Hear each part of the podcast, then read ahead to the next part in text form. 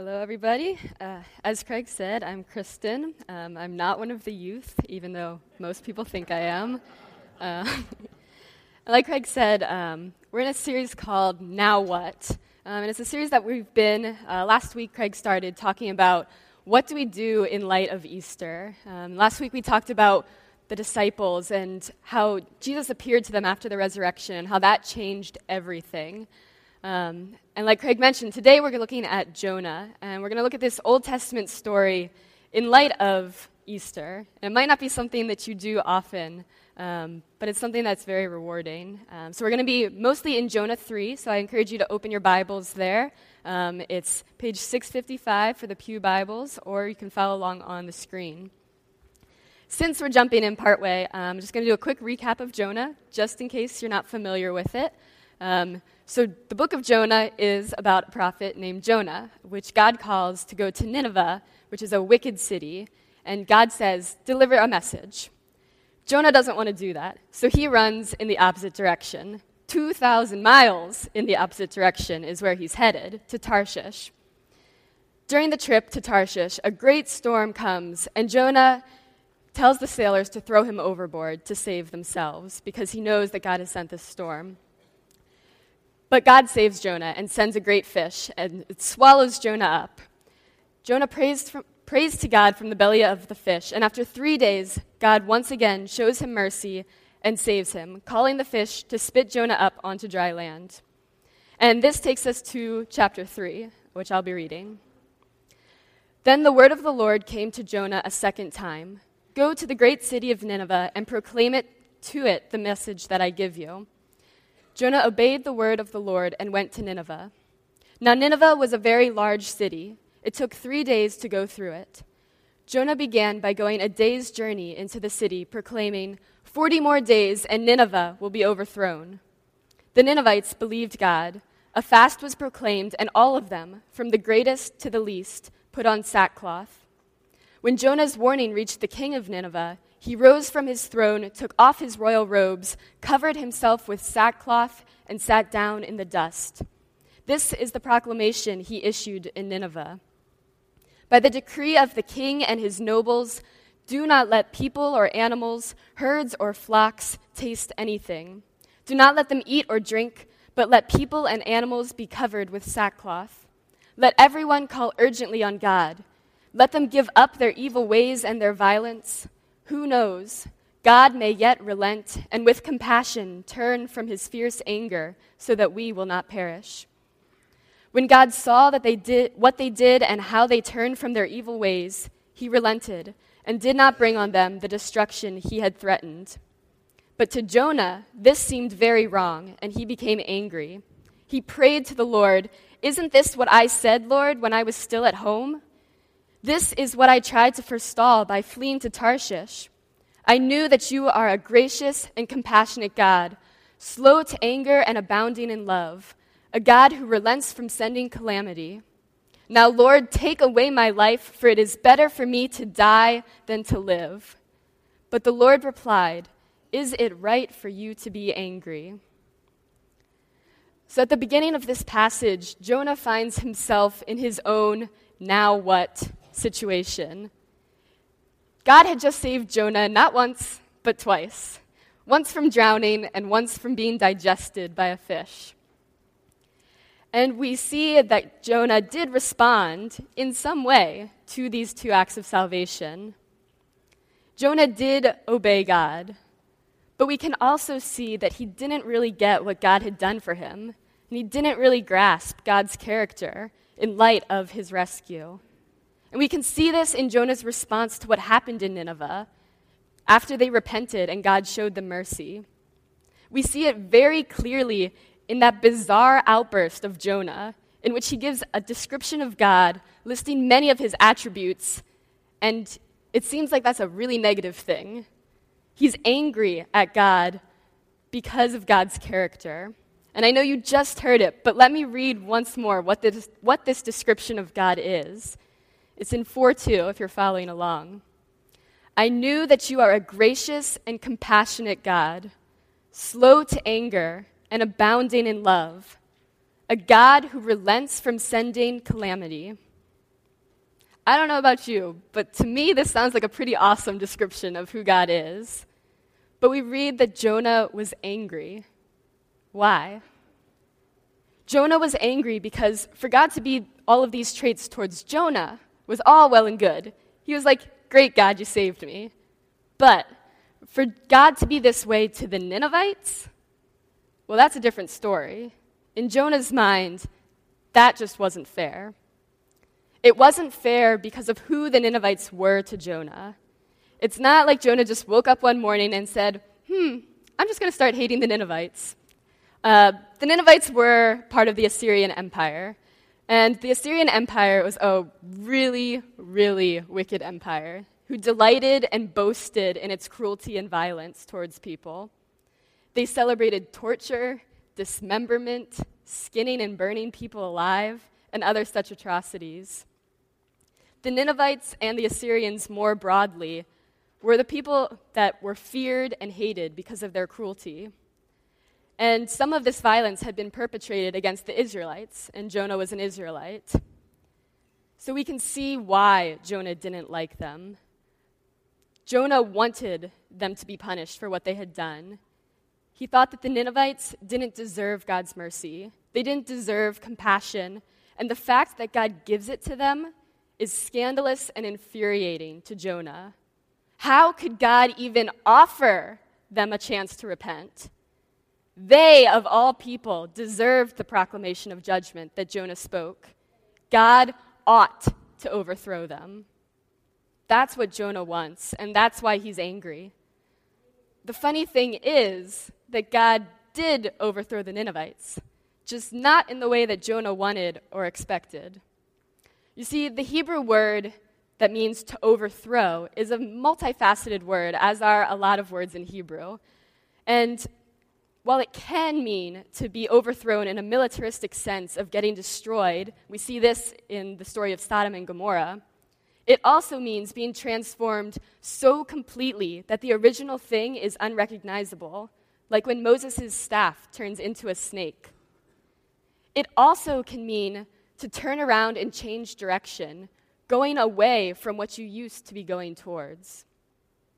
And it is in these last two senses of the word that God actually does overthrow the Ninevites. He overthrows not their city or their bodies, but their hearts.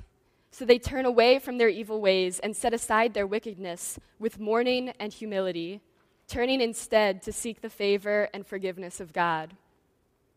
And it's not because Jonah was an amazing preacher that the people of Nineveh repented. Jonah's proclamation is a mere five words in Hebrew. The message didn't have a, thus says the Lord, which typically prophets would use to say that the message was from God, not from themselves. He only went one day into Nineveh, which it says takes three days to travel. Jonah couldn't say that he put his best effort into this missionary journey. No, the astonishing and unexpected result of the repentance of Nineveh is not the result of Jonah, but rather it was the result of divine intervention from a God who does not give up on his people, a God who considers all people to be his people, a God who relents from sending calamity but does not relent from pursuing hearts. And you see, Jonah knew this to be true about God. He had this information in his head. It's information that fills the Old Testament scriptures, information that he spouted accusingly at God in his anger. But the meaning and significance of this knowledge had not taken root in his heart. He did not truly understand what it meant for him or for those around him. And perhaps we find ourselves in the same situation. When Jonah rails against God, he's essentially saying, "How dare you want them? God, how could you possibly forgive them? After all they've done, don't you know who they are?" And perhaps those questions sound familiar. Perhaps we think these things sometimes. Perhaps we are like Jonah and have our own Ninevites, our own group of people that we don't like, that we don't want to see forgiven.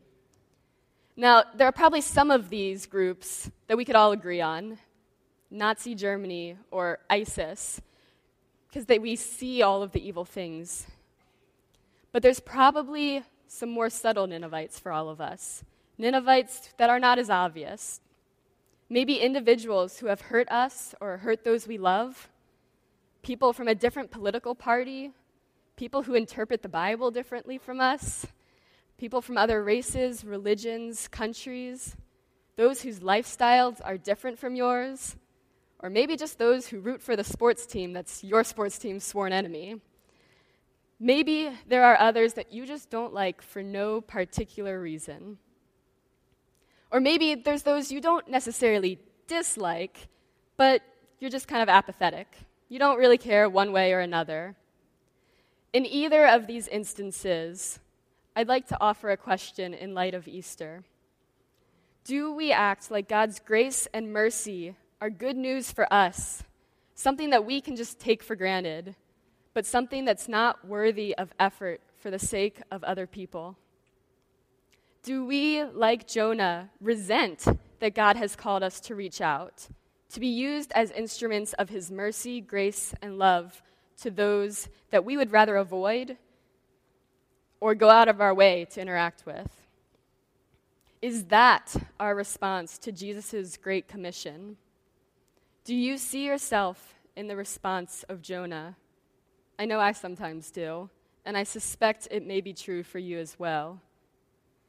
Jonah's response to grace offers us this challenge.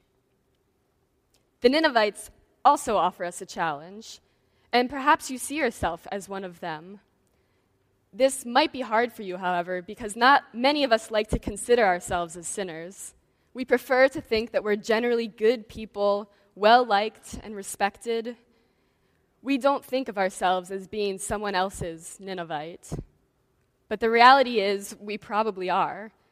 We downplay or forget the ways that we hurt those around us, either by our actions and our words or by our neglect and silence.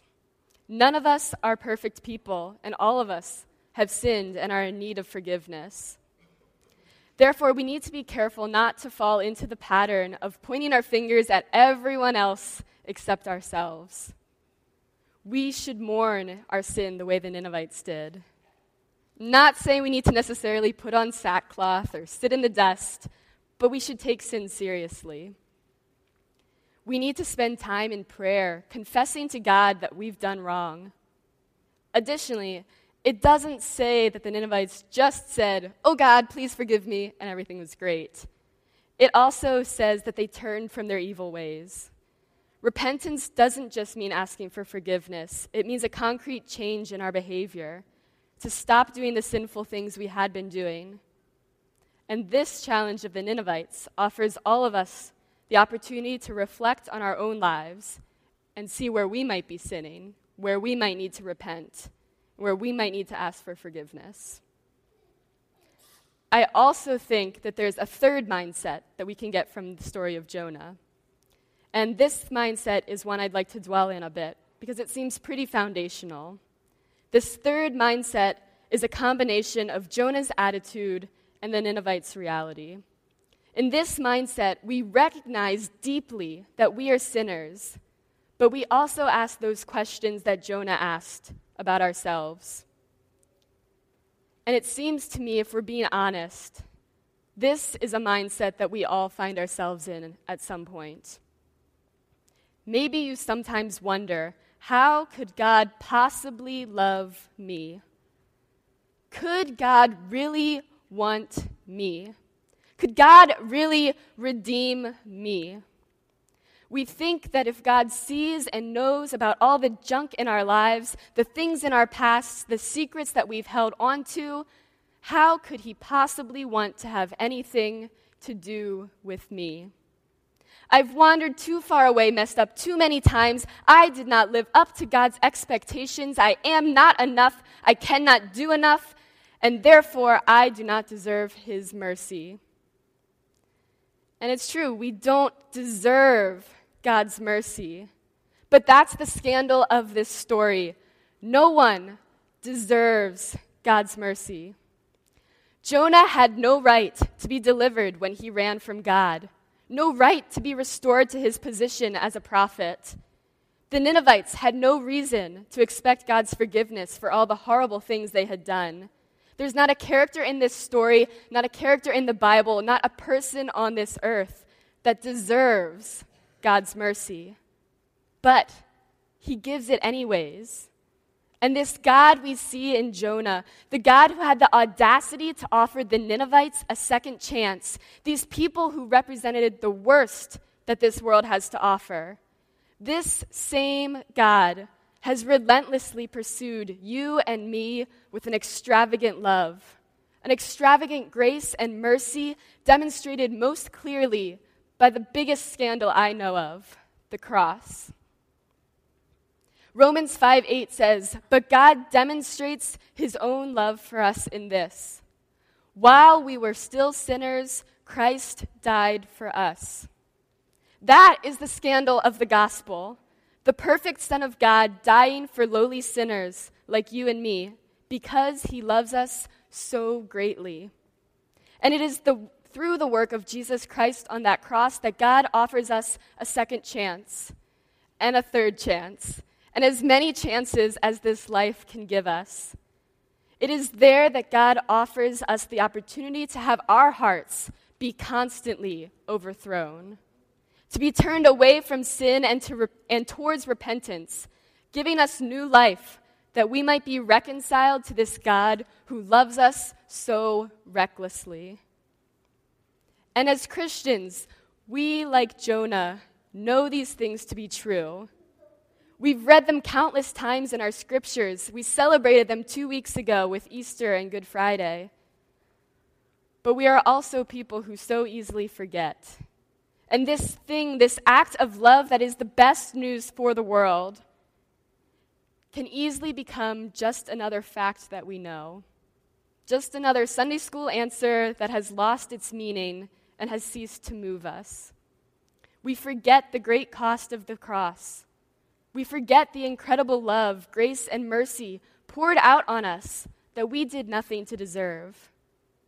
How often do we let these truths enter our hearts and truly transform the way we look at ourselves and the way we look at and interact with others?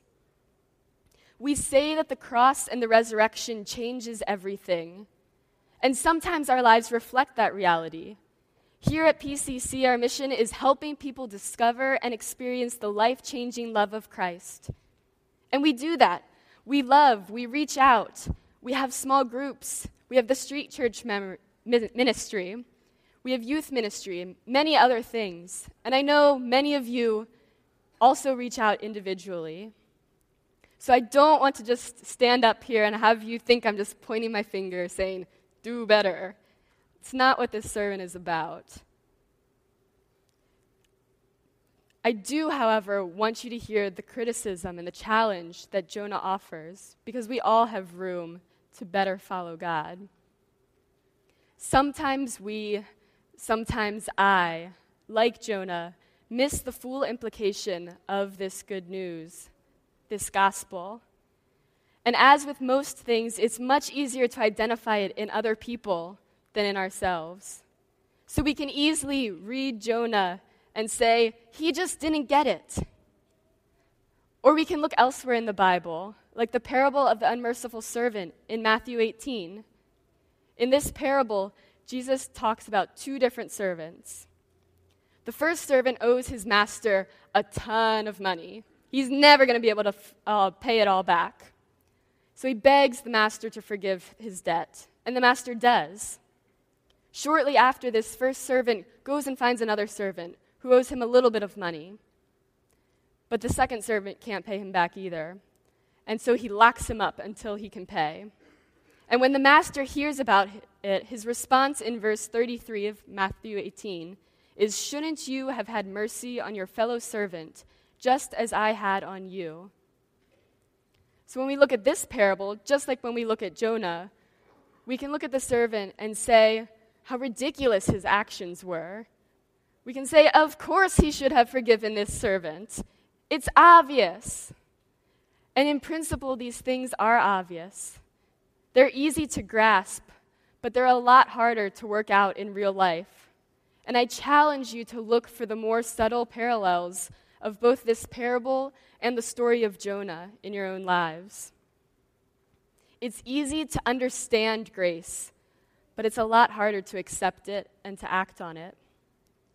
When we are, but when we are fully, when we fully experience and accept the grace that's given to us, we are released to give it freely to others in a way that this world cannot understand. When we experience how radically we are loved, we are enabled to love the unlovable in us and around us. So how do we answer the question of now what? What do we do in light of Easter, in light of grace? We love. We forgive. We go out into the world as people who treat others with grace and mercy and kindness because we know and have experienced those things which have been shown to us by God at the cross.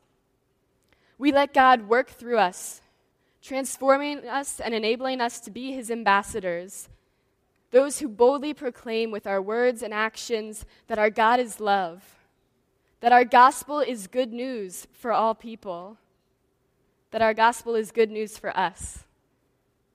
Let us not forget Easter. Let us be people who actively remember and whose lives reflect this amazing gift that we've been given.